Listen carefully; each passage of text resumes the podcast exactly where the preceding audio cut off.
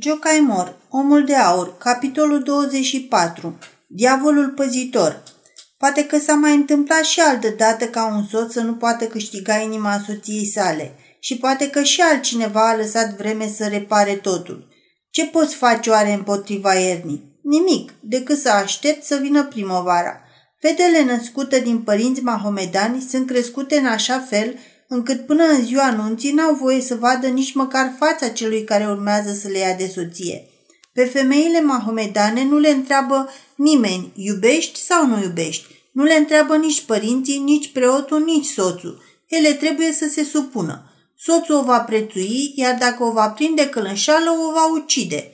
Totul e ca mireasa să fie plină de nuri, să aibă ochii plini de viață, părul bogat și să fie sănătoasă. De inima ei nu întreabă nimeni nimic. Timea mai învățase însă și altceva în casa tatălui ei adoptiv. Învățase că la creștini îți este îngăduit să visezi, ba chiar că ești ajutată să visezi, numai că cel care cade pradă visurilor nu este tratat ca un bolnav, ci pedepsit ca și când ar fi săvârșit o crimă. Ori ea fusese pedepsită pentru că visase. Devenind soția lui Timar, Timea nu îngăduia nici celui mai firav gând să-i vorbească despre altceva decât despre îndatorile sale de soție, căci dacă ar fi îngăduit să-i se amintească de visurile sale, atunci fiecare picătură de sânge din vinele ei ar fi împins-o să calce pe urmele lăsate de cealaltă fată într-o noapte întunecoasă când se împiedicase de trupul unei prostituate, iar o asemenea greșeală ar fi însemnat moartea sufletului ei. Îngropase și ferecase trecutul. Era soția unui om pe care îl stima, căruia îi purta recunoștință și căruia dorea să-i rămână toată viața o tovarășă credincioasă.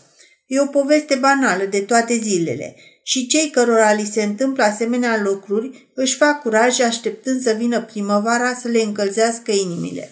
Îndată după căsătorie, Mihali și Timea porniră în călătoria de nuntă, cu trerară Elveția și Italia. Se întoarseră însă tot așa precum plecaseră – nici văile pline de farmec ale Elveției, nici lucrurile mirezmate ale Italiei nu-i temăduiră sufletul.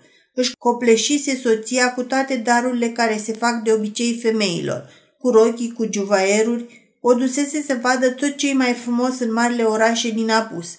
Nimic nu impresionase pe Timea. Razele lunii nu dau căldură nici când se reflectă într-o oglindă sferică. Timea era blândă, tandră, grijulie, plină de recunoștință, ascultătoare, dar inima ei nu se încălzise nici acasă, nici în timpul călătoriei. Nu tresărea nici de bucurie, nici de tristețe. Inima ei era de gheață. Timar luase de soție o moartă. Acesta fu gândul cu care se înapoie din călătoria prin străinătate.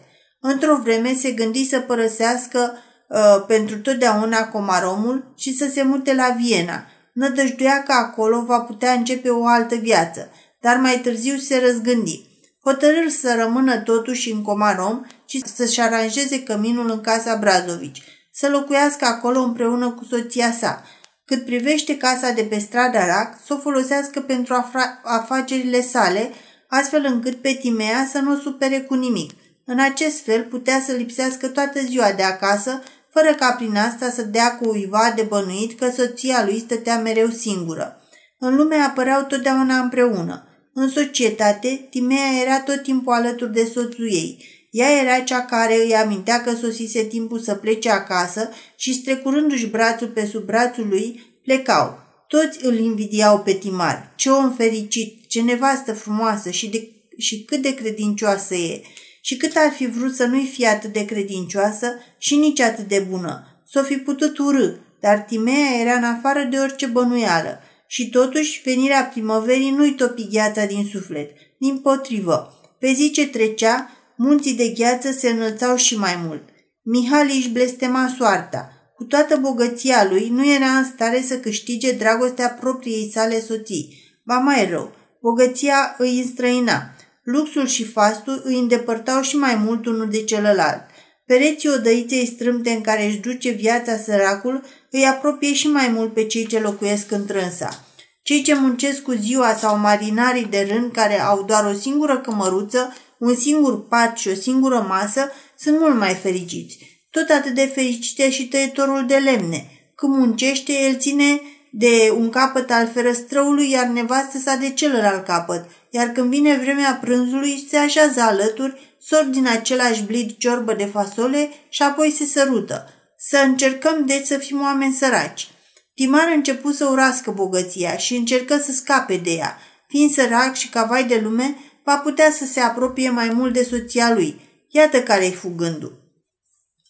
Dar nu izbuti să sărăcească. Norocul îl ajută pe cel care, care îl nesocotește. De orice afaceri s-ar fi apucat, afaceri în care altul și-ar fi rupt gâtul, toate se soldau cu succese răsunătoare.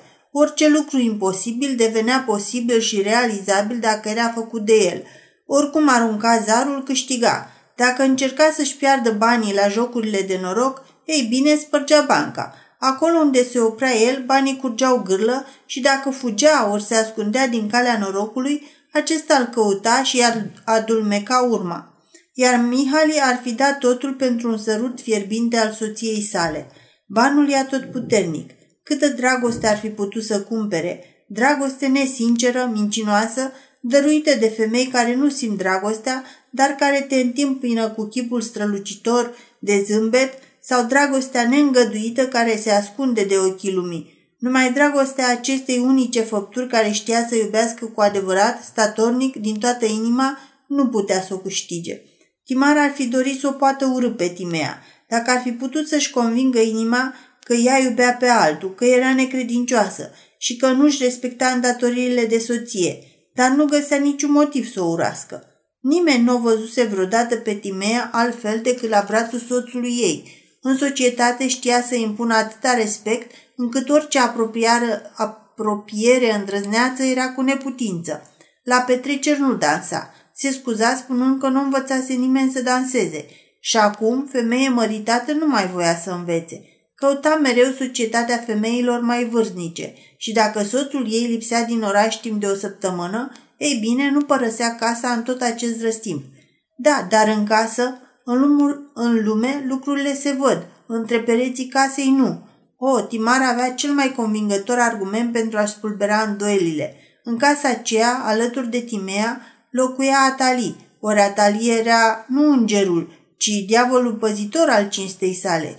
Fiecare pas, fiecare vorbă sau fapt a Timei, fiecare gând, oftat, lacrimă, ba chiar cel mai neînsemnat geamă din timpul somnului, îi erau iscodite de femeia aceea care ura și pe soț și pe soție și care s-ar fi grăbit să-i sfarme pe amândoi dacă ar fi întrezărit măcar o umbră de faptă necinstită între pereții acelei case. Dacă Timar, în clipa când Timea îl rugase să îngăduie Ataliei și mamei ei să rămână mai departe în aceeași casă cu dânsa, ar fi putut să asculte pe lângă glasul inimii, cele, inimii sale miloase și un alt glas, ei bine, n-ar fi putut născoci ceva mai bun pentru a-și păzi cinstea decât menținerea lângă Timea a femeii care fusese logodnica bărbatului cu care soția lui n-avea voie să se întâlnească niciodată. Ochii plini de ură ai Ataliei o însoțesc pretutinde, dar atâta vreme cât diavolul păzitor tace, nici Dumnezeu n-are motive să o judece pe Timea. Ori Atali tăcea. Atali era pentru Timea un adevărat diavol al casei, dar nu numai în privința lucrurilor mari, ci și a celor mai mărunte. Nu-i scăpa niciun prilej, oricât de neînsemnat, nicio ocazie pentru a unelti împotriva Timeei. Ghicise că Timea voia să se arate deosebit de mărinimoasă față de dânsa, că voia să o considere pe fosta stăpână a casei la fel ca pe sora ei, ca pe o doamnă. Atalii, din potrivă, voia să arate cu tot din adinsul și în fața oricui că nu era altceva decât o slujnică. De fiecare dată când Atali venea să derecice în camera Timei, acesta îi lua cu forța mătura din mână, dar nu trecea mult și din nou o prindea curățind rochile stăpânei, iar când avea un musafir la masă și mai ales atunci, Timea abia izbutea să o scoată din bucătărie. Soția lui Timar înapoiase Ataliei tot arsenalul ei de toalete. Avea acelea, aceleași uh, dulapuri întregi cu rochii de Tibet, de Merinos, de Gros de Napl, uh, numai că Atali alesese din toate rochiile cele mai pomo- ponosite, cele mai murdare, pe care odinioară nu le purta decât atunci când se pieptăna și umbla îmbrăcată în ele. și parcă își simțea sufletul ogoit dacă izbutea ca și pe acelea să le ardă aici colo la bucătărie sau să le păteze cu ulei când aprindea lampa. Știa cât de mult o supărau pe Timea astfel de lucruri. Își recăpătase și juvaierurile care valorau mii de forinți, dar în loc să se gătească cu ele, își cumpărase cu zece creițari o broșă de sticlă și o purta în văzul lumii. Atunci Timea îi luă pe ascuns broșa și o puse în loc de sticlă un, și puse în loc de sticlă un opal, iar rochile murdare și uzate le aruncă în foc, comandând pentru a tali rochii din același material din care erau făcute rochiile ei. O, pe Timea puteai cel mult să o amărăști, dar să o scoți din sărite nu. Atali se purta nespus de supărător, umilindu-se în adins, deoarece știa că lucrul acesta o întrista. Când Dimea îi cerea ceva, sărea să îndeplinească dorința cu atâta supunere, încât părea o sclavă înfricoșată de bici. Când îi se adresa Timei, își schimba și vocea. Nu mai vorbea așa ca altă dată, ci cu un, ga- cu un glas de clapon, subțiratic și pițăgăiat. Bai vorbea și peltic, cu o tandrețe alintătoare, pronunță S în loc de ș. Timea se adrăgălase, draga si dulce Timea. Timea nu izbutise să o convingă să o tutuiască, iar mijlocul cel mai subtil de sâcâială era necontenita preamărire a uneia față de celălalt. Astfel, când rămânea singură cu Timea, începea să ofteze adânc. Oh, cât de fericită sunteți dumneavoastră, Timea! Ce soț cum se cade aveți, cât de mult vă iubește!" Iar când sosea Timar cu o naivitate prefăcută îl mustra. Vai, cum se poate să veniți atât de târziu? Doamna e tristă și o, cu câtă nerăbdare vă așteaptă. Intrați tiptil la dânsa și faceți o surpriză. Acoperiți ochii cu palmele să vedeți, ghicește oare cine a venit. Iar cei doi trebuiau să-i rap de jocul acesta ironic, care sub masca umilinței, a lingușirii și tandreței le rănea inimile. Doar se vedea prea bine că nu erau fericiți iar Atali știa prea bine acest lucru. Chipul ei ipocrit apărea peste tot în casa aceea ca un veșnic coșmar, trecurându-se în viața lor intimă, cu o lingușire indiscretă, cu o umilință supărătoare, cu o slugărnicie plină de ironie. Și cei doi îndurau toate astea. Când însă Atali rămânea singură și când putea să-și lepe de masca ce îi chinuia pe alții și o chinuia și pe ea însăși, Ah, cu cât foc își revărsa atunci furia încătușată. Ajunsă în camera ei, zvârlea cât colo mătura, aceeași mătură pe care Timea i-o smulsese din mâini și începea apoi să izbească cu coada măturii în scaune și în canapele chipurile pentru a deritica, dar de fapt își descărca mânia.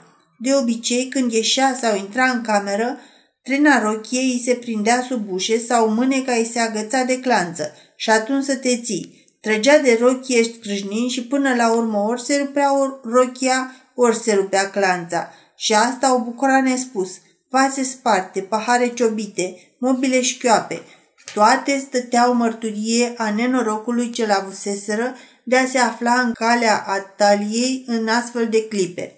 Și apoi găsise un obiect mut, anume ales, asupra căruia obișnuia să-și verse dintr-o dată tot necazul adunat picătură cu picătură, mut nu fiindcă nu putea să vorbească, ci pentru că acel obiect era mama ei. Sărmana mama Zofie se ascundea de fata ei și se îngrozea să rămână singură cu dânsa. Ea numai ea din toată casa aceea auzea adevărata voce a Ataliei și doar ei, Atalie, îndrăznea să-i arate zi de zi vârtejul fără fund al urei care o atâța. Madame Zofie se temea să doarmă în aceeași cameră cu propria ei fică. Ba într-un moment de deznădejde, îi arătă bucătăresei semnele vinete și verzi de, pre- de pe brațul ei, urmele mâinilor frumoasei Atalii. Seara când Atalii ridica stăvilarul urei adunate în suflet, o ciupea zdravă în pecoana Sofie, șoptindu-i cură. De ce mi-a adus pe lumea asta? De ce? Ei, și cât de mult se bucura Atali când putea să dea cu piciorul în vreun câine care știa că era favoritul stăpânei și câtă plăcere simțea când putea să-i strecoare Timei câteva vorbe despre isprăvile răutăcioase ale servitoarelor, despre pagubele ce le aduseseră în ziua aceea sau să arate ce clăvedeau pe seama stăpânilor, iar de asemenea vești, Timea nu era niciodată scutită. După ce trecea astfel încă o zi, Lingușind pe față și clocotind de mânie în ascuns, Atali se ducea să se culce. Nu mai avea nevoie să fie ajutată la dezbrăcat, deoarece își smulgea rochiile. Dacă șnurul era înodat, trebuia rupt. Cozile desfăcute sufereau și ele, deoarece Atali trecea cu pieptenele atât de sălbatic, încât upea smocuri smocuri din bietul său păr, ca și când ar fi fost al alteia, sau ca și când ar fi fost pricina tuturor relelor. În sfârșit, izbea bezmetic cu piciorul în rochile aruncate, sufla în lumânare lăsând în adinsă miroase fitilul incandescent pentru ca întreaga cameră să se umple cu un fum înnecăcios de seu. Și apoi, aruncându-se în pat, mușca perna rupând-o cu dinții și gândindu-se la chinurile iadului. Somnul o cuprindea abia când, în liniștea nopții, auzea o anumită ușă închizându-se. Soțul se ducea să se culce singur în camera lui – Lucrul acesta îi aducea alinare. Putea să doarmă liniștită. Ea știa prea bine că tinerii căsătoriți nu erau deloc fericiți. Aștepta, plină de venin, să vadă ce va ieși din această căznicie. Niciunul din cei doi nu se trăda. Între ei nu aveau loc schimburi de cuvinte grele, nici o ceartă. Nu se auzea nici măcar un oftat scăpat ca din întâmplare. Timea rămăsese neschimbată. Doar Timar se posomora din zi în zi tot mai mult – Stătea ceasuri întregi lângă nevastă sa și uneori îi lua mâna în mâinile lui, dar nu o privea în ochi, ci se ridica și pleca fără să rostească o vorbă. Cei drept, bărbații nu se pricep să-și ascundă gândurile așa cum se pricep femeile. De la o vreme, Timar luase obiceiul să plece la drum, anunțând în ce zi anume să fie așteptat, pentru ca apoi să se întoarcă acasă înainte de ziua anunțată – Uneori pica din serin la ore neobișnuite, când nu l-aștepta nimeni.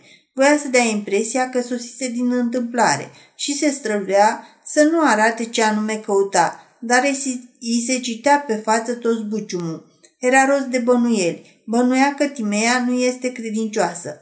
Într-o zi, anunță că trebuie să plece la Leveting, urmând să se înapoieze abia peste o lună de zile. Pregătirile de drum arătau că va lipsi vreme îndelungată. Când cei doi soți se sărutară luându-și rămas bun, un sărut rece, formal, oficial, Atalie era și ea de față. Zâmbea. Poate că altul în locul lui Mihali nici n-ar fi băgat de seamă zâmbetul acela și poate că nici n-ar fi simțit ironia ascunsă. Zâmbetul ei avea răutatea și ironia disprețuitoare a omului care privește de sus spre cel pe care îl paște o nepastă. Zâmbetul ei spunea, du-te, du-te și o să vedem noi. Tot timpul drumului, veninul acelui zâmbet ironic și răutăcios îl urmări pe Mihali. Însoțit de veninul zâmbetului Ataliei, călători spre Leveting până către prânz. Când soarele fusus, întoarse însă trăsura din drum și odată cu căderea nopții se înapoie la Comarom. Pentru a ajunge în odaia lui avea o intrare separată, iar cheia de la ușă o purta întotdeauna în buzunar. Putea să intre fără să dea de veste cuiva că sosise.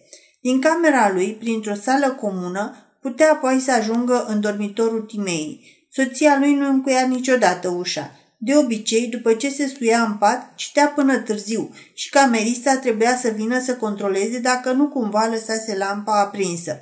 Alături de, dormitor, de dormitorul Timei se afla camera în care dormea Atali și doamna Zofia. Tiptil, tiptil, Mihali se apropie de ușă și o deschise cu băgare de seamă. Era o liniște desăvârșite. Prin abajurul alb ca laptele, lampa răspândea o lumină palidă, tremurătoare. Timar dădu la o parte perdelele patului. În fața lui stătea culcată statuia unei sfinte adormite – aceea statuie pe care cândva, în cabina Sfintei Barbara, o readusese la viață cu atâta greutate, cu atâta teamă și grijă. Părea că doarme la fel de adânc ca atunci. Nici nu simți apropierea lui Mihali, deși se spune că femeia vede și prin somn, când se apropie cel pe care îl iubește. Mihali se aplecă deasupra pieptului ei și îi ascultă bătăile inimii. Inima Timei, Timei bătea liniștită niciun indiciu care să o trădeze, nimic pentru gelozia, pentru monstru înfometat care își căuta prada. Rămase timp îndelungat privind chipul femeii adormite.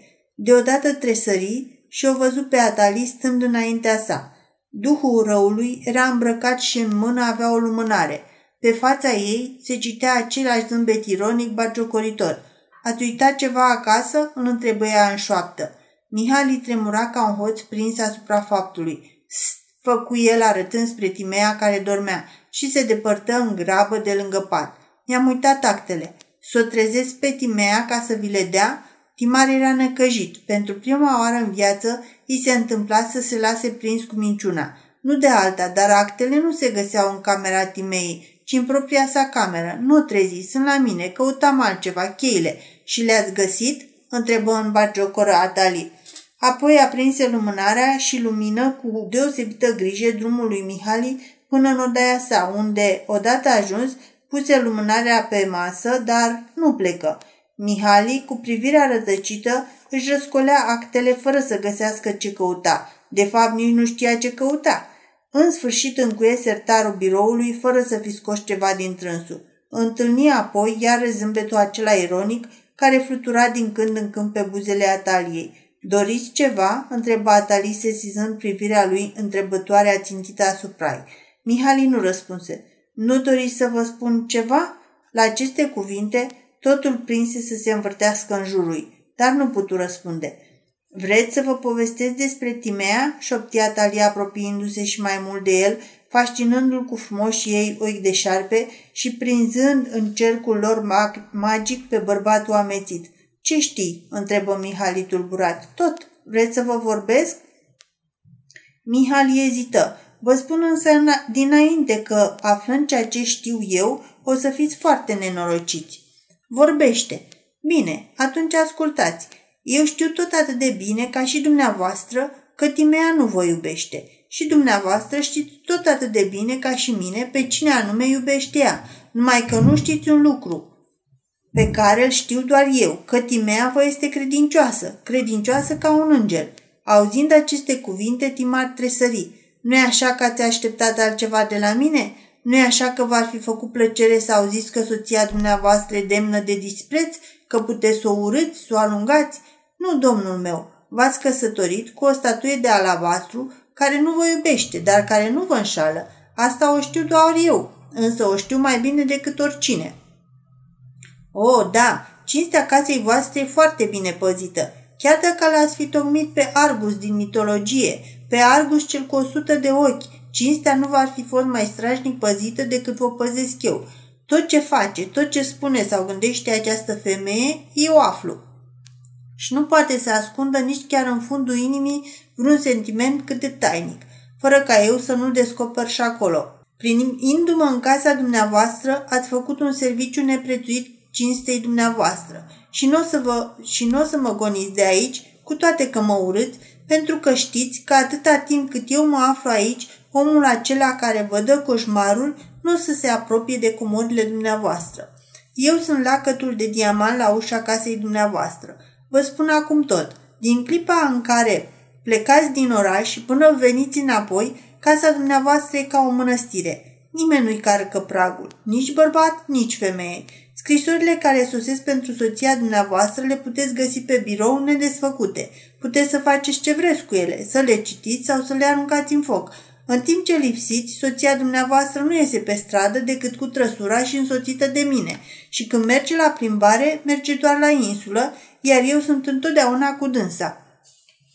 O văd că suferă, dar n-am auzit-o plângându-se și apoi cum se mi se plângă tocmai mie, mie care am trecut prin același iad ca și dânsa, care am, super, am suferit din pricina ei. De când chipul ei de fantomă a apărut în casa asta, sunt nenorocită. Până să vină ea, am fost fericită, am fost iubită. Nu vă fie frică, nu o să plâng.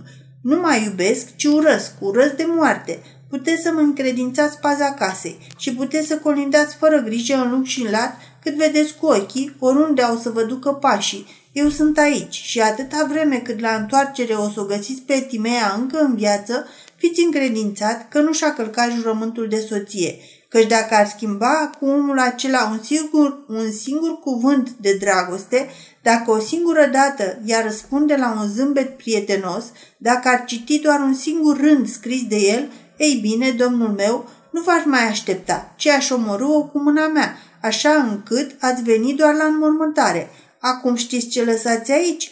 un pumnal ascuțit pe care ura și gelozia îl țin îndreptat spre inima soției dumneavoastră. Iar dumneavoastră o să vă culcați vrând nevrând în fiecare seară în umbra acestui pumnal și, cu toate că vă e silă de mine, sunteți nevoiți să vă agățați cu disperare de rochia mea. Timar își, își simți sufletul vlăguit și copleșit de izbucnirea acestei uri înspăimântătoare. V-am spus tot, spus tot ce știu și despre Timea și despre dumneavoastră și despre mine. Repet, v-ați căsătorit cu o femeie care iubește pe altcineva, pe omul pe care l-am iubit eu. Mi-ați luat această casă. Tatăl meu și averea mea au pierit de mâna dumneavoastră și apoi ați făcut-o pe Timea stăpână aici. Ei bine, vă dați seama acum de tot ce ați făcut? Soția dumneavoastră nu-i femeie, ci martiră și nu-i destul că suferiți dumneavoastră. Trebuie să mai știți că și acelea pentru cucerirea căreia ați luptat fără răgaz i-ați adus nenorocire, că Timea va fi nefericită atâta vreme cât veți trăi. Cu această otravă în suflet puteți să părăsiți casa domnule Leveting, dar vă încredințez că nu o să vă găsiți nicăieri leac împotriva otrăvii ce o să vă macine mereu. Tocmai de aceea mă bucur, mă bucur nespus de mult. Cu fața aprinsă, cu dinții scrâșnind, cu ochii scânteietori, femeia se aplecă deasupra bărbatului care se prăbușise moale într-un fotoliu și strânse pumnul ca și când ar fi vrut să-i împlânte un pumnal nevăzut în inimă. Și acum, dacă puteți, alungați-mă din casă. De pe fața Ataliei dispăruse orice urmă de feminitate. În locul acelei false umilințe se stăpânise o trufie arogantă, pricinuită de izbucnirea urei. Alungați-mă dacă puteți. Mândră ca un demon în plin triumf, părăsi camera lui Mihali. Înainte de a ieși, nu se sfii să ia de pe masă lumânarea aprinsă, lăsându-l în întuneric pe omul acela lovit drept în inimă. Îi spusese doar că nu era o slujnică umilă, ci diavolul păzitor al casei. Când o văzu apropiindu-se de ușa Timei cu lumânarea aprinsă în mână, parcă cineva îi șopti lui Mihali să sară din fotoliu să o apuce de braț, să se așeze de-a curmezișul ușii și să-i spună N-ai decât să rămâi în casa asta blestemată, căci mi-am dat cuvântul. Rămâi, dar fără noi, și apoi să intre în fugă în camera Timei, la fel ca în seara aceea fatală când se scufundase corabia și îmbrățișând-o să o ia din patul ei, să strige dez- deznădăjduit. Se scufundă casa, trebuie să fugim să alerge cu ea părăsind casa aceea și să o ducă într-un loc unde n-ar mai fi păzit-o nimeni. Gândul acesta îi se înfipse în creier. Da, așa trebuia să facă în clipa aceea. Chiar atunci ușa dormitorului se deschise. Atali privi încă o dată în dărăt, apoi intră în dormitor, ușa se închise și Mihali rămase în întuneric. Ah, și ce întuneric!